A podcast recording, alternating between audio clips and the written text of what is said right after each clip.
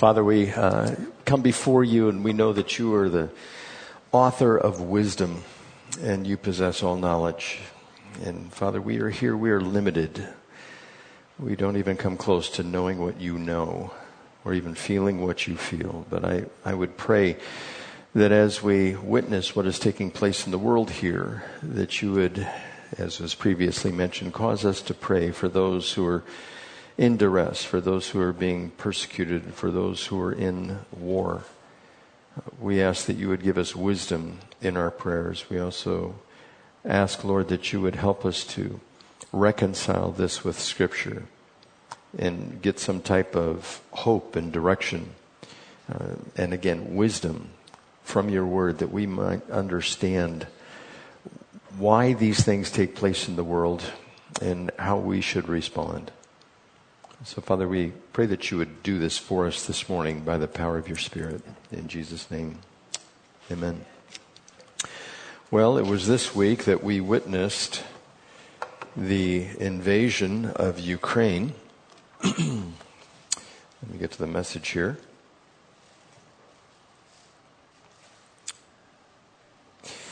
And Mr. Putin decided to build up, and I've heard estimates anywhere from 130,000 to 170,000 troops along the Ukrainian border.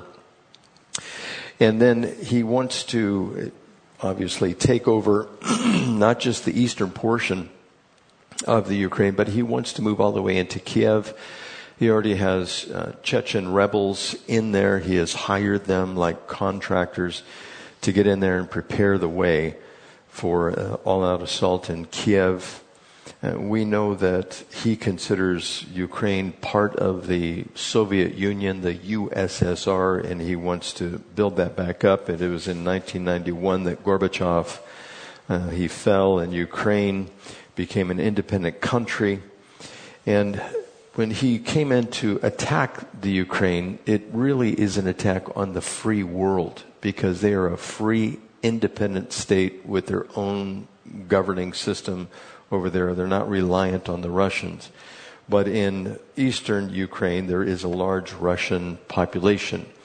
And it was theorized before he went in that he would cause some false flag operations. And what that would be is he comes in and actually launches some missiles and makes some attacks of his own against his own Russian people that are in eastern Ukraine. Then he can declare that separatists or the people of Ukraine have started firing on the Russian separatists in eastern Ukraine. Therefore, that gives him justification to go in and help the Russian-speaking people in Ukraine, and he just started making an incursion into the country. Most of the media is not telling you he has surrounded the country on three sides. He has ships on all three sides of the country, and same thing with Belarus. Belarus right now, it's to the north of Ukraine. It has helicopters just waiting, probably dozens of them. I saw a picture in this field where they're just waiting there. And anybody that would come in and oppose him or try to restrict his movements in Ukraine, he has threatened them with nuclear bombs. He makes no mistake about it. And I'll get a little bit more into that. And of course, we know that there is a history of Putin wanting to get in there. And he took Crimea under Obama, and Obama did nothing about it. And for 4 years, Russia and China and even North Korea, they calmed down. That was the years that Trump was in office. He basically told Kim Jong-un that, hey, if you start launching these missiles, we're going to flatten your country. We're going to turn it into glass.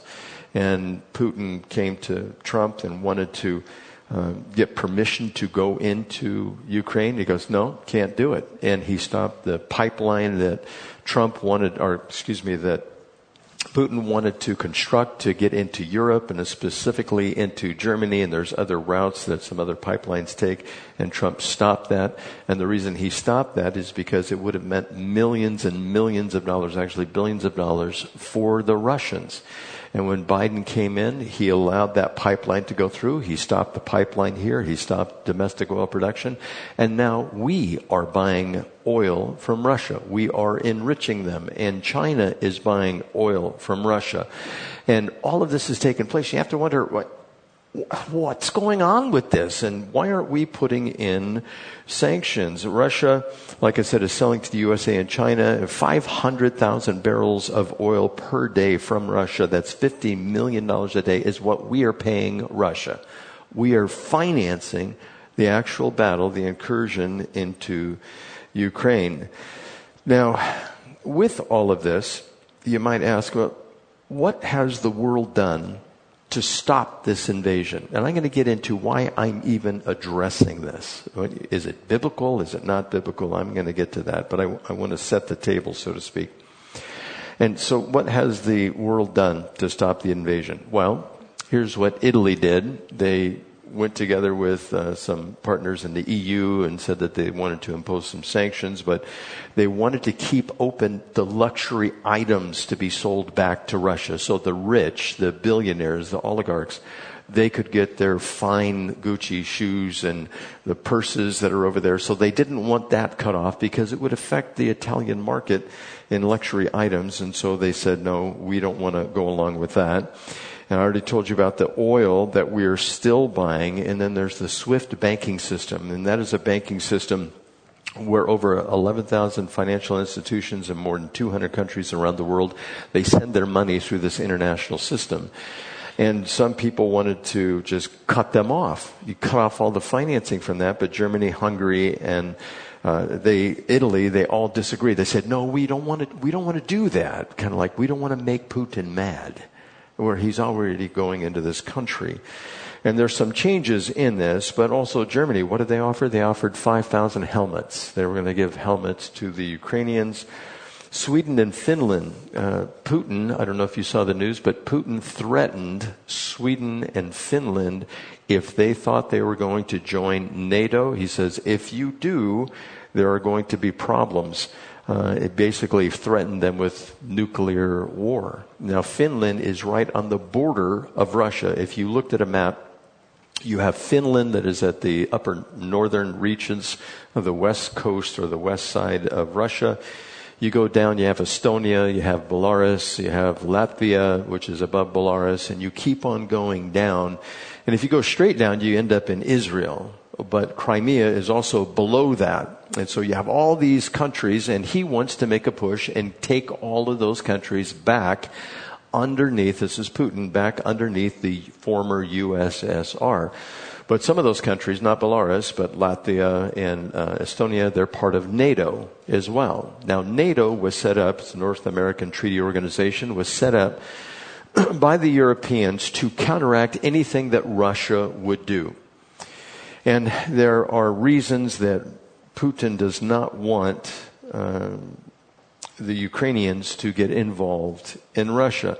But what else, I'm going to digress here, what else did the U.S. and other companies and other countries do? Well, the administration really did not impose any sanctions because they wanted to, quote, according to Jen Psaki, they wanted to use that as a trump card, so to speak, that they could put pressure on Putin if they held out the threat of these sanctions. But once you impose the sanctions, there is no longer a threat. And so they decided, we're not going to impose the sanctions.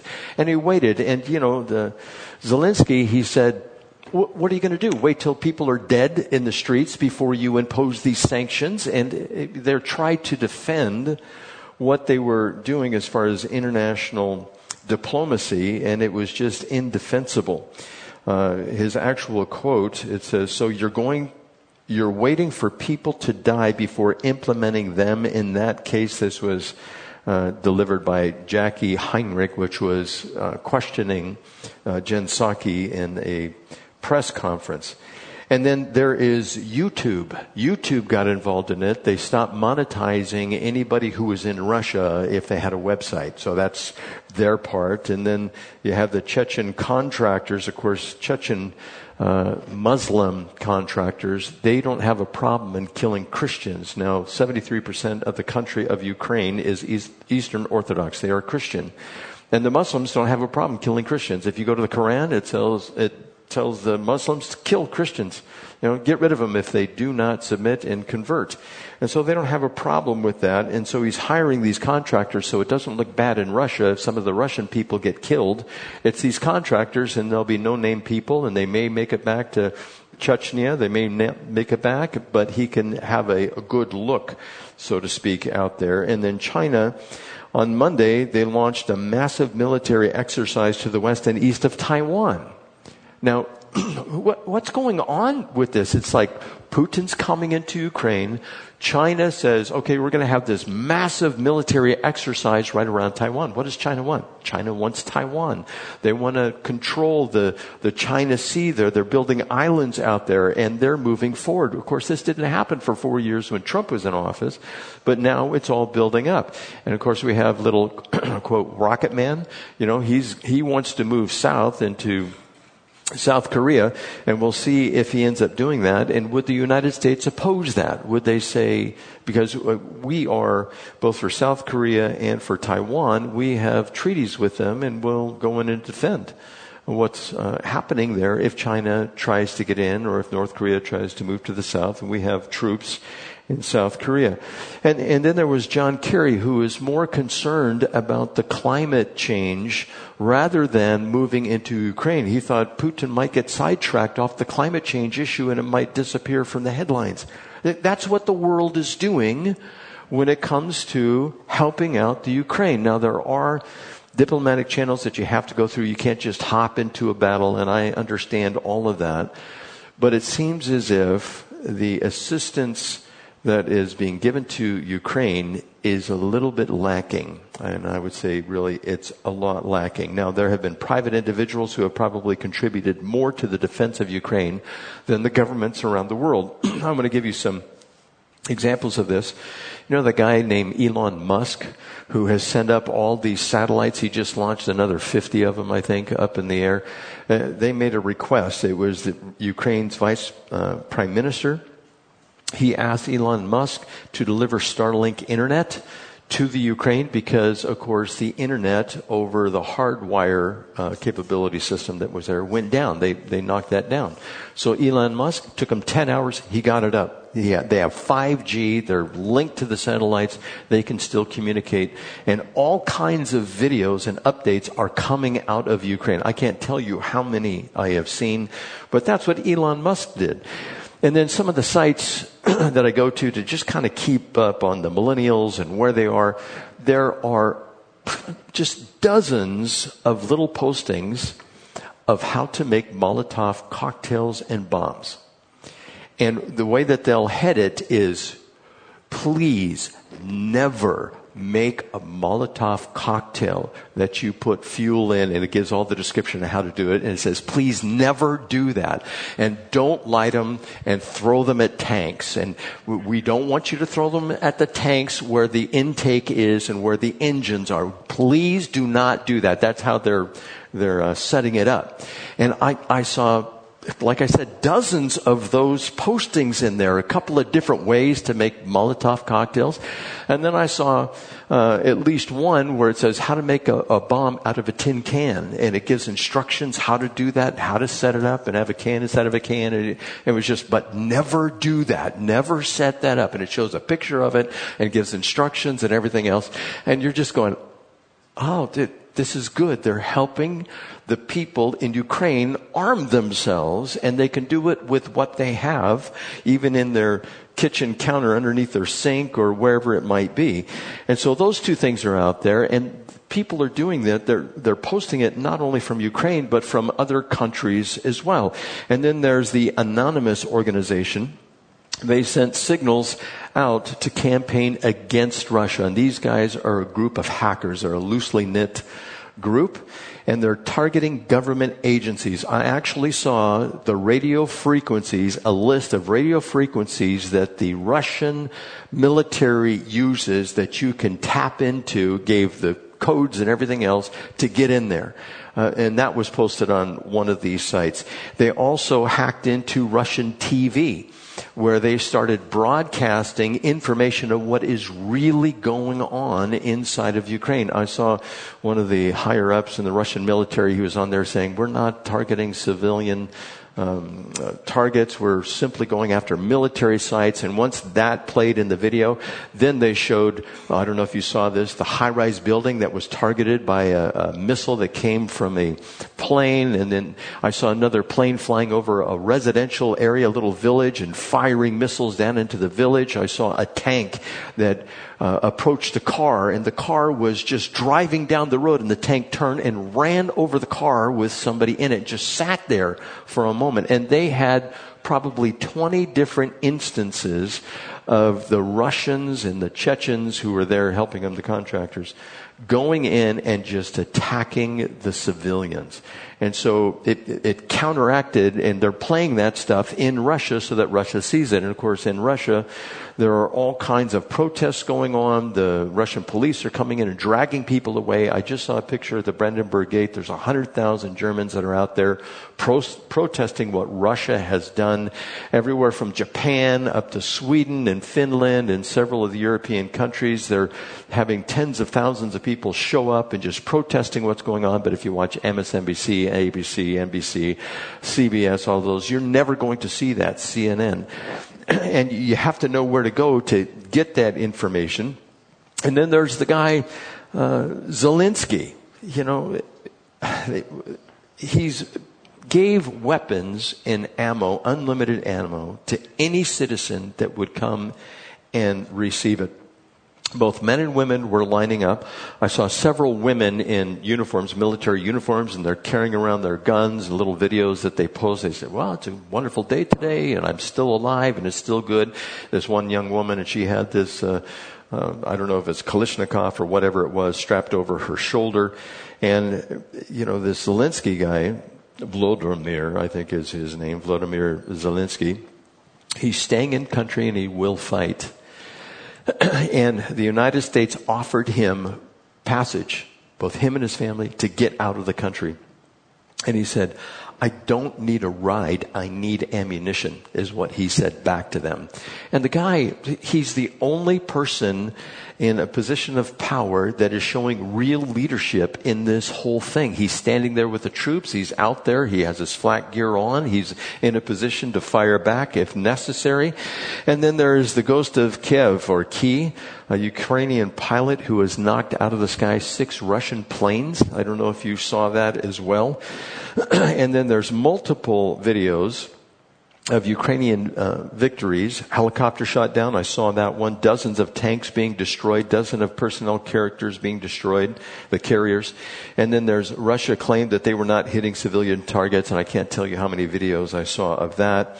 And then the multiple videos of the Ukrainian soldiers standing as a group, and they're making these videos to kind of pump up the people out there, like, we're going after this. And it's kind of inspiring to see that. And then Russia, did you see that they have 22 billionaires that have lost $39 billion since the invasion of Ukraine? There have been steps taken to devalue what they have. And you have these Russian oligarchs, and they've actually named them. There's a list of the names of these oligarchs that they have imposed sanctions on, these guys. And what they do is they make money and they feed some back to Putin. Putin is probably the richest man in the world, because these billionaires, they funnel money back to him, and he allows them to stay in the country and make money. Well, they're going after both Putin and these oligarchs who were there. And like I said, they've lost almost $40 billion since the incursion into Ukraine.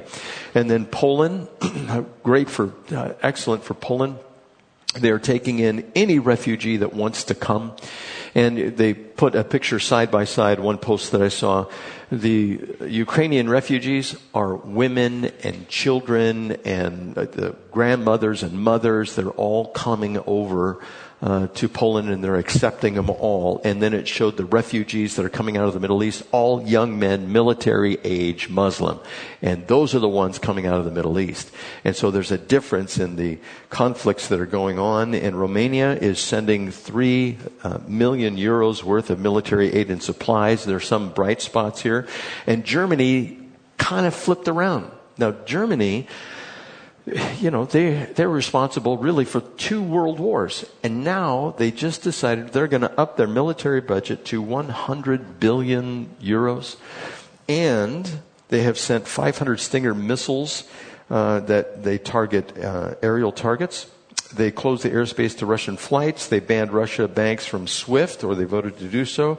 They have sent anti-tank rocket launchers and increasing defense spending, like I said, to 100 billion euros. They're like stepping up to the plate. And all the comments underneath these posts are going, oh, yeah, let's go Germany, you know, just pumping it up. And they have little depictions of the flag. It's in a circle, and they're looking over at Russia like, you better not, you know, that type of thing. And you're just going, wow, some people are actually coming together to do this. A couple of countries have stepped up and really mean it. But China is not one, and the United States is not one.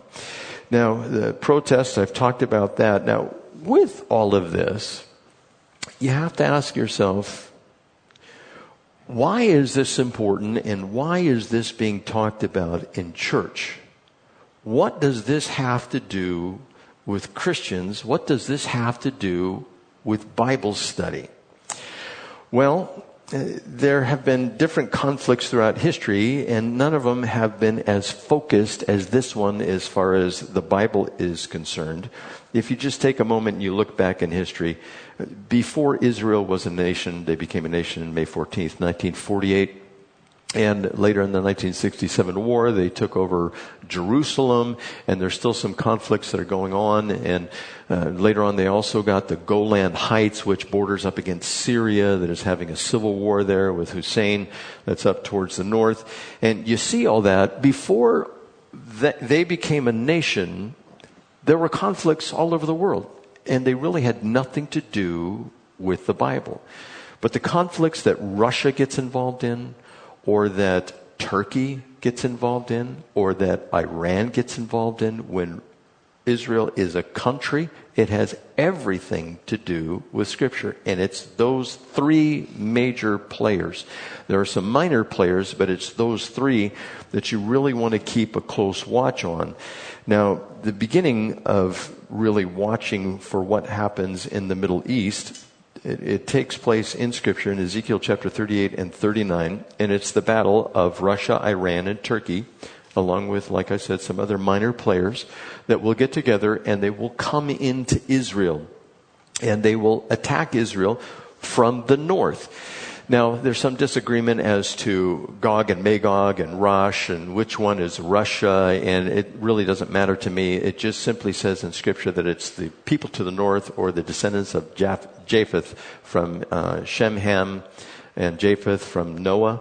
And that's where the descendants of Japheth went. They went to the north. So immediately to the north, you have Russia, which is up there, and they will come down from the north. Ezekiel talks about how God is going to pull them down, put hooks in their mouth, so to speak, and pull them down, and that they will take a spoil. I think it's Ezekiel 38 verse 12. It talks about they'll come down to take this spoil which is there. Now, some people have said, well, it's not spoil, but it's oil that they will come down. You know, Israel is a wealthy, wealthy nation. I mean, the way that they have just grown over the years, and the resources that they have, and the technical components that are being made there, and the energy that they have there. They offered to put a pipeline from Israel into Europe instead of having Putin take his pipeline of natural gas and go into Europe.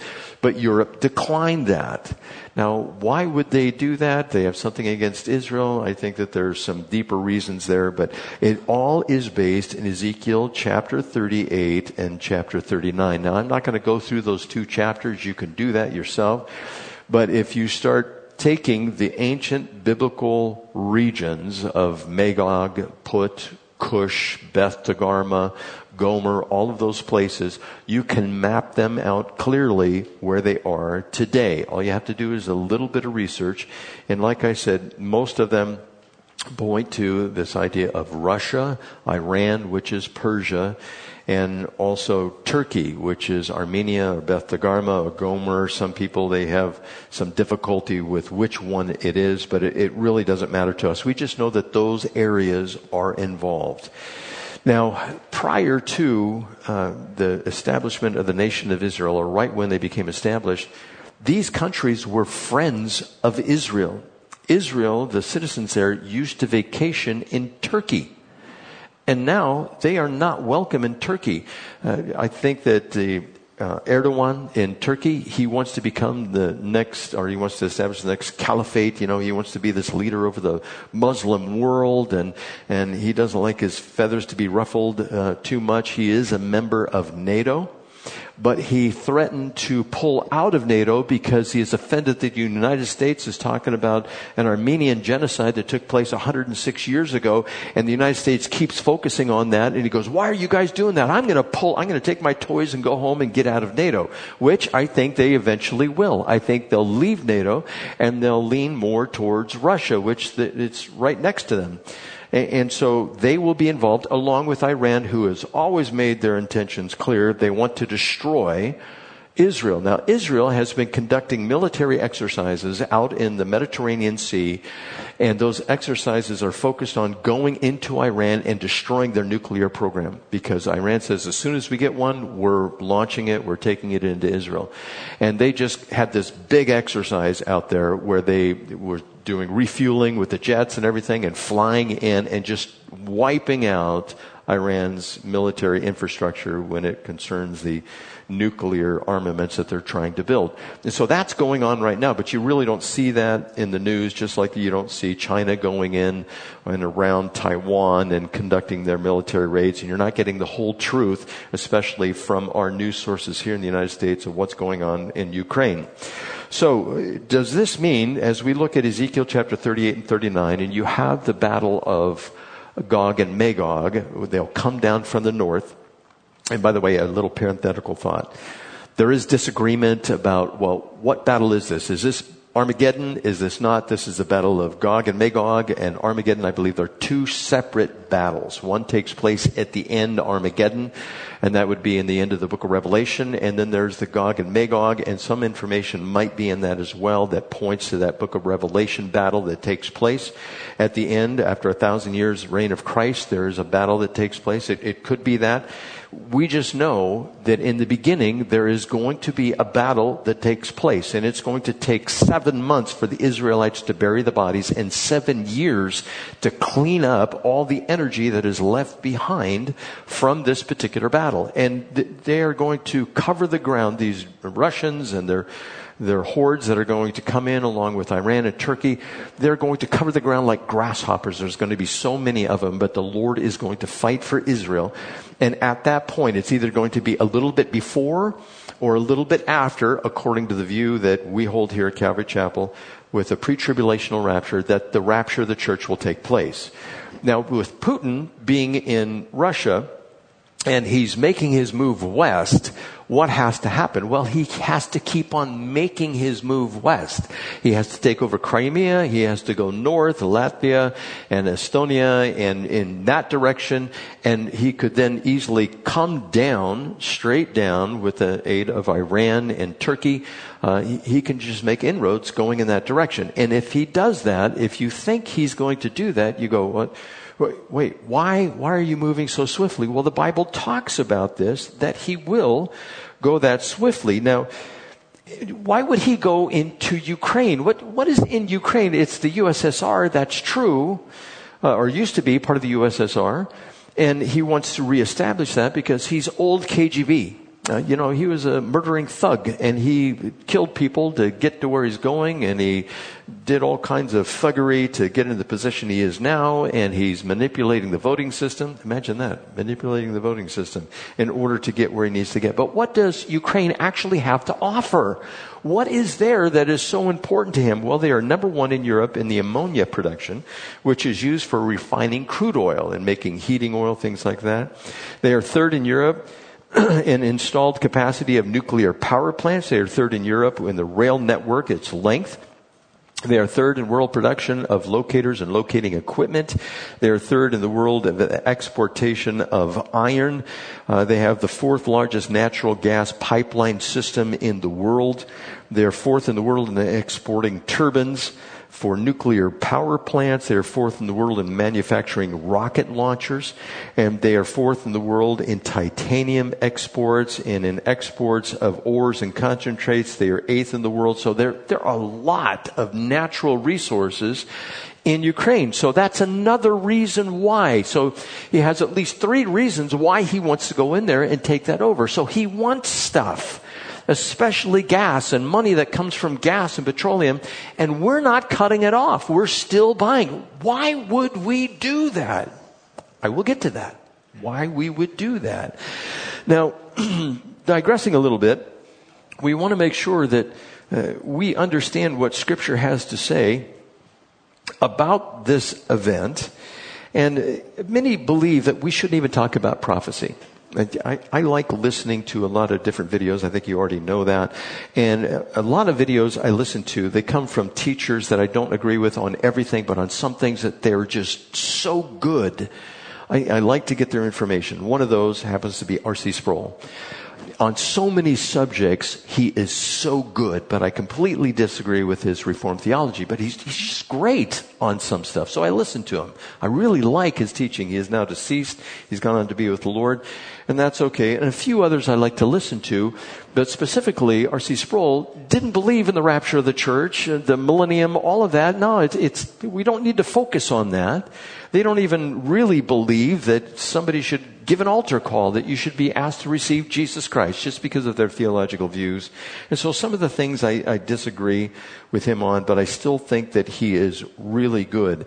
And there are people who don't hold to what we teach here. It doesn't mean that everybody believes what we teach here, but it's what we believe the proper interpretation of Scripture is, the pre-tribulational rapture. There are those who hold to the mid-tribulational rapture and post-tribulational rapture and no rapture at all. And that's okay. It's not a separating subject that we would get involved in. But from my perspective and what we teach here, there is a pre-tribulational rapture that we are going to be dealing with. Now, with that, what leads up to that? It's this battle of Gog and Magog. That's what leads up to it. The rapture takes place either before, middle, or after that event. That's why we're watching. Now, you know that Scripture in the book Gospel of Matthew, 4 times he tells us to watch. In Matthew 24 and 25, and in Luke 21, twice he tells us to watch. And in Mark, it's either 3 or 4 times he tells us to watch and be ready. Be ready for what? What is taking place in the future? And of course, you know, in the book of Daniel, in chapter 12, it says there, beginning in verse 8, I heard, but I did not understand, so I asked my Lord, what will be the outcome, or what will all the outcome of this be? He replied, and this is talking about the prophecy that would take place in the end times. He says, go your way, Daniel, because the words are closed up and sealed until the time of the end. Many will be purified, made spotless and refined, but the wicked will continue to be wicked. None of the wicked will understand, but those who are wise will understand. So in the end times, those who are wise that have God's wisdom will be able to understand what is transpiring as far as eschatology, the study of end times, is concerned. And that's what we are doing. So the world will not understand the perspective that God has on this, but those who are believers will understand what is taking place and why it is taking place.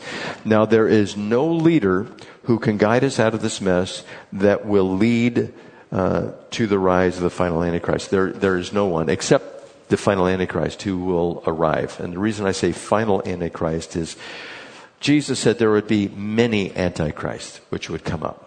But this is going to be the final Antichrist, which is going to come up. You know, the EU was completely shocked that Vladimir Putin went in to Ukraine. They were taken off guard. Biden was feckless, didn't know what to do, just kind of like, what are you doing? And he clearly either he doesn't understand or he's being controlled by, quote unquote, his controllers. And then you have Putin, which the guy is just pure evil. There have been evil people in history, Lenin, Mao, Marx, Hitler, all of those guys, just Pol Pot, just pure evil. And Putin is one of those people who's just pure evil. Another guy, Xi Jinping, I believe that he is evil and he is plotting. And those two countries alone, the other two superpowers, you know, if they're just let loose, the havoc that they would wreak upon the earth would just be incredible. And like I said before, the only person that seems to be displaying a true heroic leadership is Vladimir Zelensky. That guy, he's inspiring. And you know, he was a comedian. He was a comedian, and he appeared on, and I think he won the equivalent of Dancing with the Stars in Ukraine. And there's video of him just dancing on the dance floor, and he's like this comedian. He was so loved by the people that over 70%, I think 75% of the people voted him in office. They love the guy over there. And that's why he's being looked to as such a great leader. But nobody is really backing him up except for his own people. Now, before the Antichrist comes onto the scene, there will be a conflict. Now, the Antichrist isn't really revealed to be the Antichrist until he stands in the temple and declares himself to be God. But will he be on the scene? He will be on the scene. And there are those people, they speculate, where's he going to come from? I don't think it's Putin. There are some people that speculate he probably comes out of Greece. Now, I could go in depth in that, but I'm not going to do that right now. And you can do your own study on that. But he is going to rise somewhere. And he comes on the scene at the breaking of the first seal in the book of Revelation. That's where the four horsemen of the apocalypse. The first horse that comes out, it's a man riding a white horse, and he has a bow but no arrows, and he's bent on conquest. That is the Antichrist who comes in. And so Putin is of the spirit of Antichrist. He is bent on conquest, but I don't think he is the Antichrist. I think he will have the charisma of Zelensky, and he will have the fortitude of Putin. And you put those two together, it's like he's going to be loved, he's going to be declared like the savior, but behind the scenes, he is just going to be ruthless. So the countries that are involved in this end times thing in Ezekiel chapter 38, it is going to be Israel. They're going to be attacked. You're going to have Russia, Iran, and Turkey. We have to keep our eyes on them because God said, Jesus said, watch. Watch what's going on. And Daniel tells us we will have wisdom to be able to understand what is going on. And then the Gulf states will protest this invasion. The merchants of Tarshish, which would be the area of Gaul, or you have the United Kingdom up there and its lions, whelps, or its young lions. That could be even the United States. And Saudi Arabia, which is Sheba and Dedan, they're going to protest. Like, what are you doing? It's kind of what we're doing now. We're saying, why are you going in, Vladimir Putin, into Ukraine? We're just kind of protesting. We're not doing much. That will be the same thing that happens when Russia and Turkey and Iran and all the people with them come down into Israel. Also, Egypt and the USA and China, they're not players in this. What happens to us, we're not quite sure, but we're not players. So now this really causes you to ask the question, and go back to this question, why did Putin invade and what was in it for him? Now I've already given you three reasons. One, former USSR, he wants it back. He likes the empire. Two, they are NATO, or they want to be in NATO.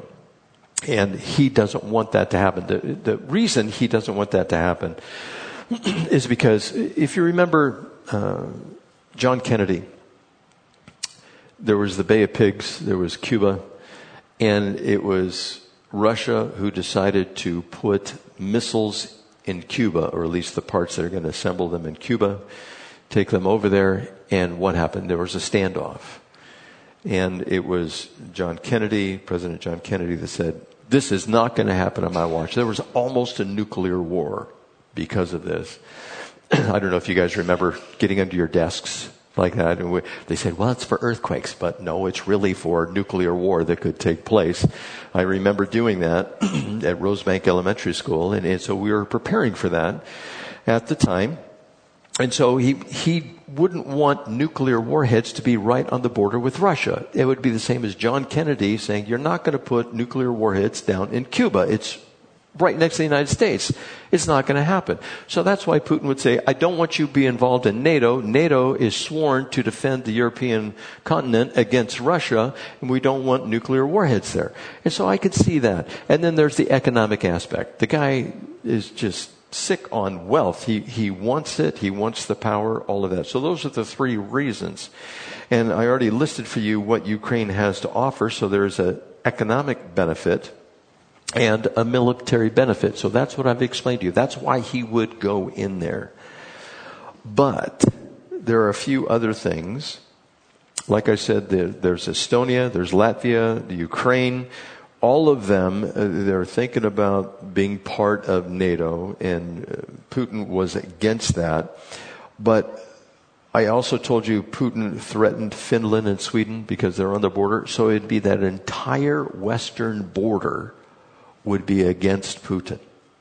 And you could see if that was happening to us, if Canada decided to bring in all the despots from around the world and point missiles at us, or, like I said, from Cuba. And this was also, you can look it up, it was Yahoo News last Friday where Finland and Sweden, they were threatened. And I told you already about Turkey, which is threatening to leave NATO.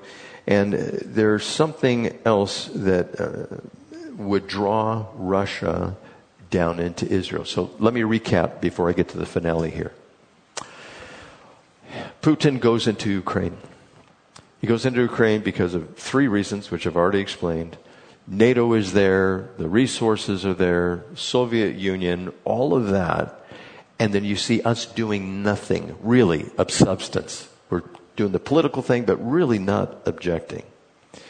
What would cause Russia and Iran and Turkey to come into Israel? Now, they hate Israel.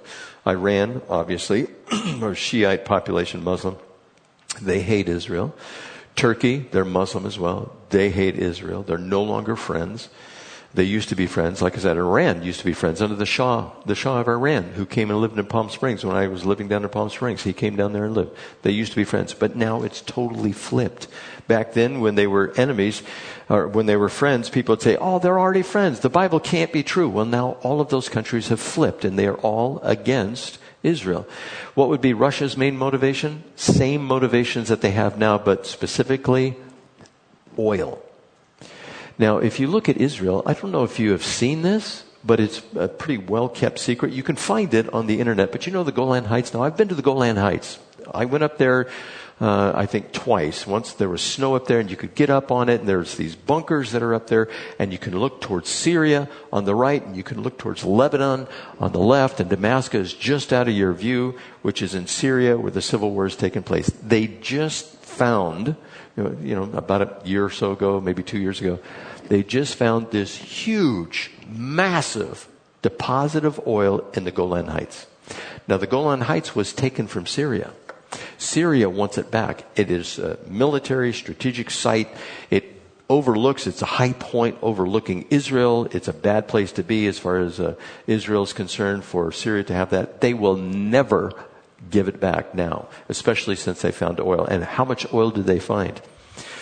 The normal oil field, as I was reading, it if you dig down and you go through the rock, it's about 35 to 40 meters thick. And that's where you go for the oil, and the oil's kind of hanging out there. The depth of the oil reserve that is below the Golan Heights is 350 meters. There is so much oil there, it is just incredible. And it's not really widely publicized.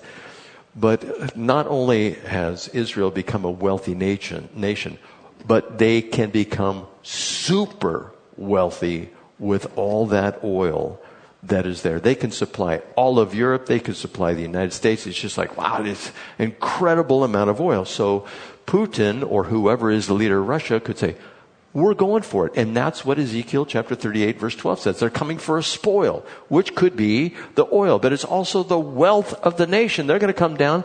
Turkey and Iran hate Israel. Russia would love the spoil coming down in there. And so you can see the motivation. And God's saying he's going to pull them down. He's going to bring them into the battle. And that brings forward the rapture of the church and the Antichrist and the end times. That's what we're supposed to be watching for. Now, there's a caveat. With this invasion into Ukraine, might it turn out to be absolutely nothing? Absolutely so. It could just fizzle. It could just go away.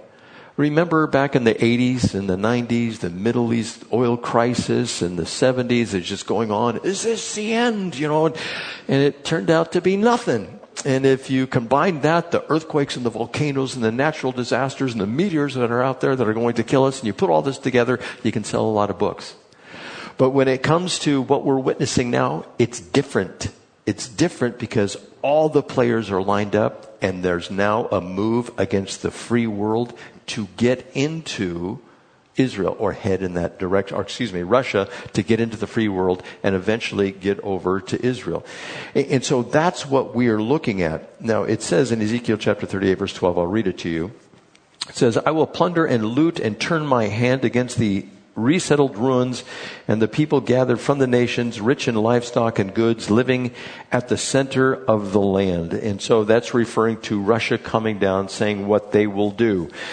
So we have these things set in place. And by the way, who is in Syria right now? It is the Russians. They are in Syria. They have bases in Syria. And back in 2015, a Russian politician, Semyon Bagdasorvov, I think that's how you say his name, on Russian television said that Syria is the holy land of Russia. This is generally the holy land, he explained. It is for us, our land, because that's where their patriarchs came from, is that particular area of the world. So they hold it as their holy land. And so they are actually occupying it there. They are not going to go away until this battle takes place and the Lord actually deals with it. So when this has all come to fruition, when we see this taking place, we reflect back on the Antichrist. He's going to rise to power during this time. And when he rises to power, we know from Revelation chapter 13 that he's going to impose an economic system on everybody. And of course, we've kind of seen that with the vaccine mandates. But I want to read to you something that just came out February 22nd. What's the date today? 27th. So it's 5 days ago. I'm going to read this. Now, you guys maybe have heard of the World Economic Forum. It says, an international organization that works to shape global, regional, and industrial agendas recently published its latest dystopian proposal, a far-reaching digital ID system that will collect as much data as possible on individuals, then use the data to determine their level of access to various services. This digital ID proposal is outlined in a report titled, Advancing Digital Agency: The Power of the Data Intermediaries, and builds upon a digital ID framework that the WEF has published previously. Under this framework, the WEF proposes collecting data from many aspects of people's everyday lives through their devices, telecommunication networks, and third-party service providers. The WEF suggests that this data collection dragnet would allow a digital ID to scoop up data on people's online behavior, purchase history, network usage, credit history, biometrics, names, national identity numbers, medical history, travel history, social accounts, e-government accounts, bank accounts, energy usage, health stats, education, and more.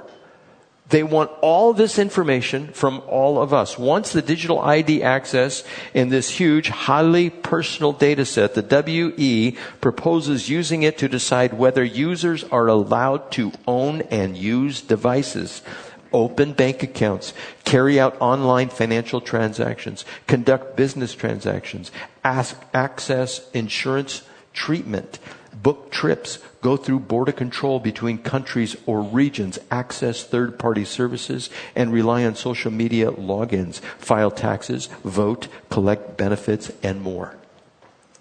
That is Revelation chapter 13 spelled out for us, the WEF Klaus Schwab.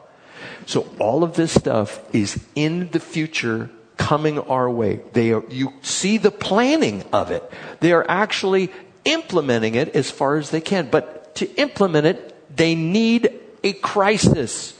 They need ongoing crises. You know, with this vaccine mandate and the China starting this COVID virus that is out there, it was a perfect opportunity for the government to collect all kinds of information on us without asking permission. They just took it. And they want to be able to do that in the future. Now, again, I believe that this invasion in Russia into Ukraine, I believe it was planned. And I believe there's a group of people that planned it. Now, I could be completely wrong on this. I just want to say it up front. Did Putin plan it? Yes. But also there are other elites, the leaders of the world, people who would like to have a one-world government or the globalist who would plan something like this. Their goals are to reduce the prosperity of the free countries of the world and bring them into subjection to a one-world form of government divided into sections or sectors.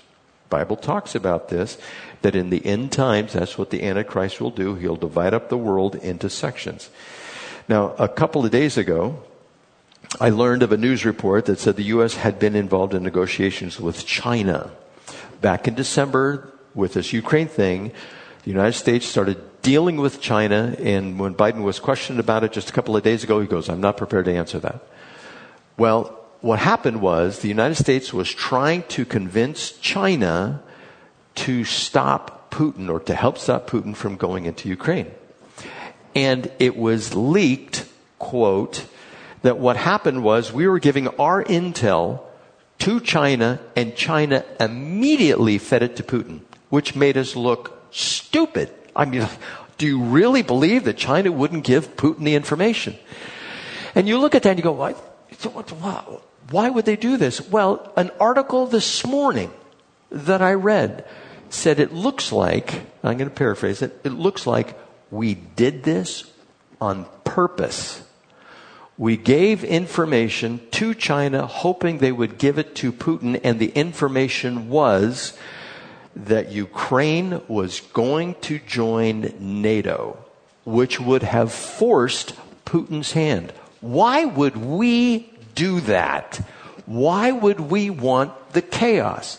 Well, if you go back to the previous administration before Trump, there was a move to have the decline of the United States take place, a managed decline. Nothing will go back the way it was. You know, gas prices are supposed to go north of $7 a gallon. Have you heard that? All because of what's going on with Russia. That is, quote unquote, the plan. And all under the guise with the WEF even promoting the climate change agenda, which is out there, where you're going to be taken out of your cars, where you're going to be involved in mass transit, all of that, and your income. And one final thing to this. I have 3 minutes. One final thing is, if the SWIFT banks, you know, if all these people involved in the banks, if they take Russia out of the equation, what do you think Russia is going to do? Just sit and take it? They're not going to take it. They're going to band together with China and with Turkey and probably Iran and try to come up with their own monetary system. When they come up with that monetary system, it will cause the dollar to drop, and I'm skipping a stone across the top of a lake here, so to speak. It will cause the dollar to drop. It will decrease in value. That's what the inflation is doing right now. It's decreasing the value of the dollar, and all the money that you may have or the wealth that you may have accumulated. All of a sudden, you wake up one day, the dollar is worth nothing. Everything is transferred to a digital currency, and you are assigned how much you will actually own. That is in the plan of the globalists. Now you decide for yourself, how close is it? Is that where we're headed? You know, you could, no matter what cash you have, you could wake up tomorrow and the cash could be worthless. you, even if you did something like radical, you sold your house, you put it into an RV, and you had cash sitting there, if it's in a bank, it's going to be worthless. If you try to change it into the bank, if you go to the bank and say, hey, you know, I want to exchange this for gold, I'm sorry, it's worthless. And so there is this move in that direction, and that is all being set up according to Ezekiel and the book of Revelation. That's where we are. So my encouragement to you this morning, what are we supposed to do? Will all this really happen? I don't know. It might. Is some of this stuff on the horizon? Yes, it is. Is it possible for this to happen? Yes. Should we prepare? Yes. How should we prepare? Remember, number one, God is in control. He has granted us understanding. We don't have to worry or fret. We're His. If we have to suffer, we suffer.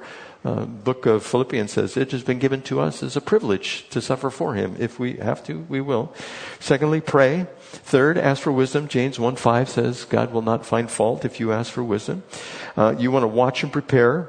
Get rid of debt. Store some money outside the bank or precious metal or whatever you have. Just, it doesn't have to be a lot because, you know, if this thing goes south, everything's going south.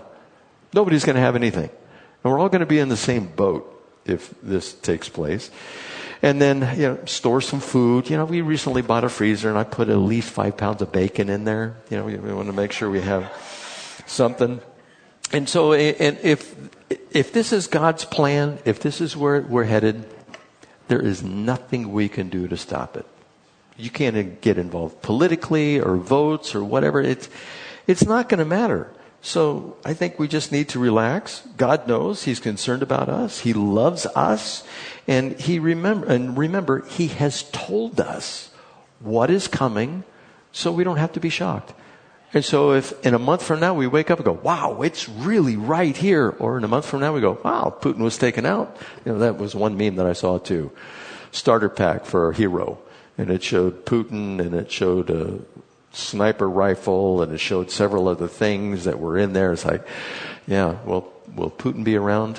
It doesn't matter. Russia's still a player, whether he is there or not. So we can just kind of sit back, be mindful, be wise, be watchful, but know the Lord has a plan, and that's why we want to keep tabs on what's taking place. Let's pray.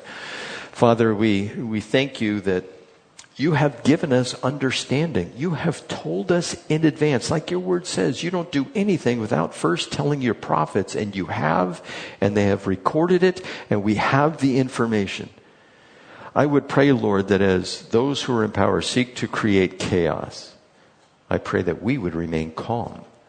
I pray that those who are unsure, who are out there, I pray that You would give us a chance to witness, to let them know that there is hope. I pray also, Lord, that You would give us wisdom in these days in which we live, that we may be wise as serpents and harmless as doves. With Your help, we'll do it. In Jesus' name. And the church said, amen. Please stand.